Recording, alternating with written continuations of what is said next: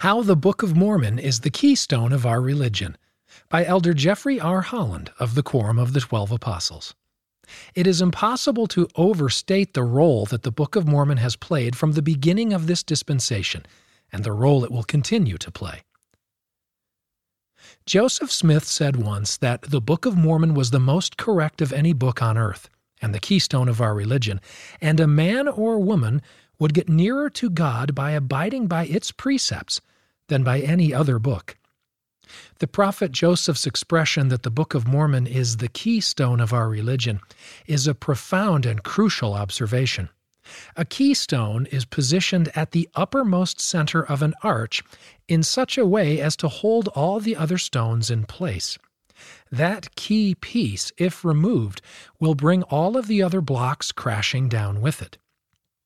The truthfulness of the Book of Mormon, its origins, its doctrines, and the circumstances of its coming forth is central to the truthfulness of the Church of Jesus Christ of Latter day Saints.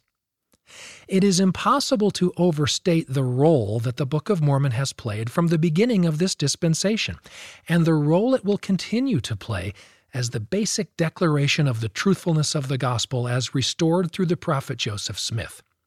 Let me share with you three reasons why the Book of Mormon is the keystone of our religion. The keystone of the restoration.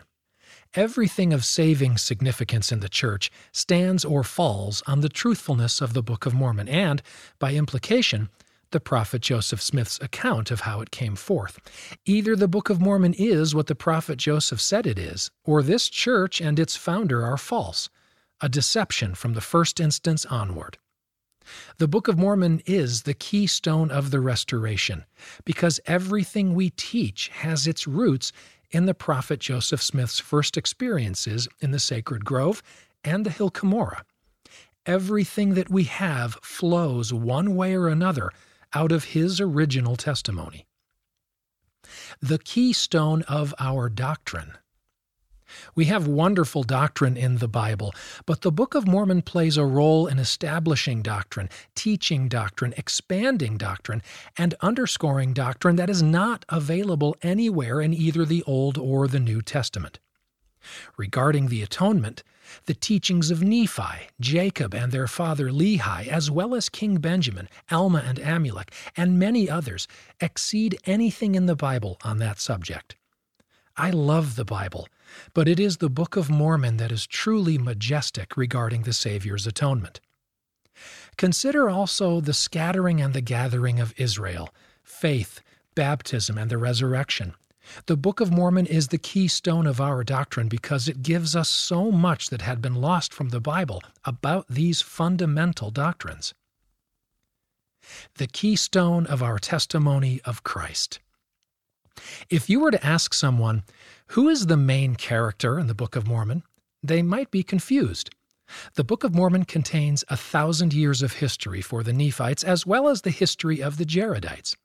It is unlikely that one figure will come to the forefront over such a long period of time. They may say, well, perhaps it's Nephi, or maybe it's Alma, or maybe it's Mormon, or perhaps Moroni. It isn't any of those. The principal character in the book is Jesus Christ. From the first page to the last, it was intended to be so. That's what the title page says. That's what the book was designed to be a declaration that Jesus is the Christ, the eternal God, from the title page of the Book of Mormon. Christ is everything in this book. A special message. At the end of the Book of Mormon, when Moroni is alone, weary, and heartbroken, he still wrote of faith, hope, and charity. Moroni said, I remember that thou hast said that thou hast loved the world, even unto the laying down of thy life for the world.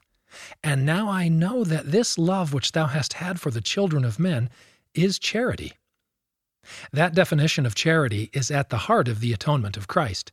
Jesus Christ loves us perfectly, and his love lasts forever. That's why we can say that real charity, his charity, never faileth. Life has its share of fears and failures. Sometimes things fall short.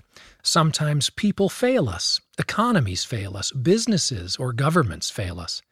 But the message of the Book of Mormon is that the one thing in time and eternity that will not fail us is the pure love of the Lord Jesus Christ, as manifest in his atoning sacrifice.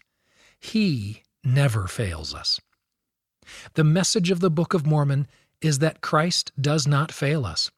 His salvation will not fail. His ordinances will not fail. His church will not fail. This is the dispensation of the fullness of times.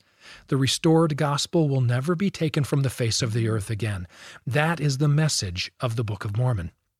As a witness of the Lord Jesus Christ, I bear witness of the Book of Mormon that led me to him.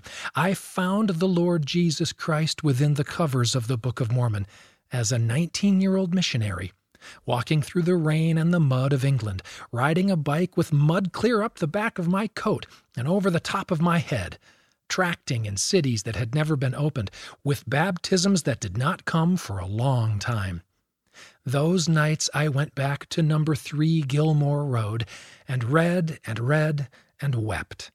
I knew that Jesus was the Christ, that the Book of Mormon was true, that the gospel had been restored.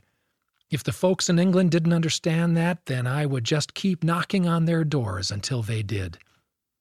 I know the role the Book of Mormon has played in the message of the restoration.